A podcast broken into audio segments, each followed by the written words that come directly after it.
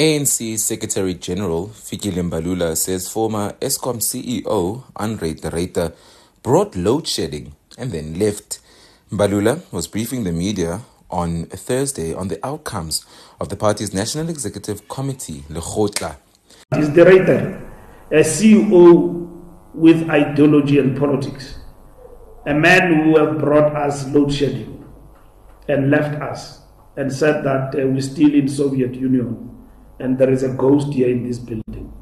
And so uh, he left, and then uh, he resigned, and then he left us with a disaster called load shedding.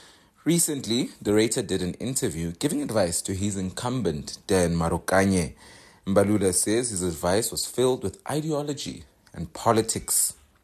And that man now is speaking politics from the United States of America as we speak. And he says he's giving us this advice that he's giving us. But if you analyze deeper, those are liberal, uh, neoliberal politics. Because liberalism counterpose it with neoliberalism. These are two things that run in tandem but differ in terms of emphasis. But those are neoliberal politics. The former CEO resigned in December 2022 and in February 2023, he left the power utility with immediate effect.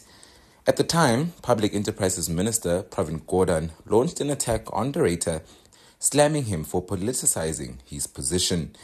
In a TV interview, Ruyter said he did not believe the government had the political will to end corruption within Eskom.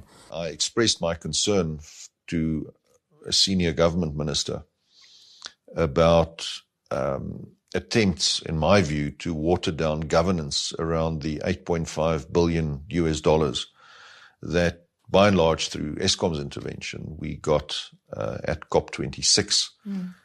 And the response was um, essentially, you know, you have to be pragmatic. You have to, uh, in order to pursue the greater good, you have to enable some people to to eat a little bit.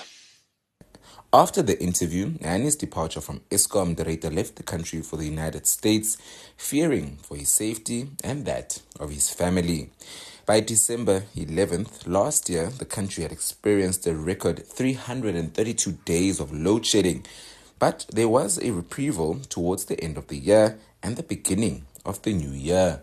Dan Marokane will begin his role as the new Eskom CEO in March of 2024. Reporting for Times Live, I am Thabo Shabalala.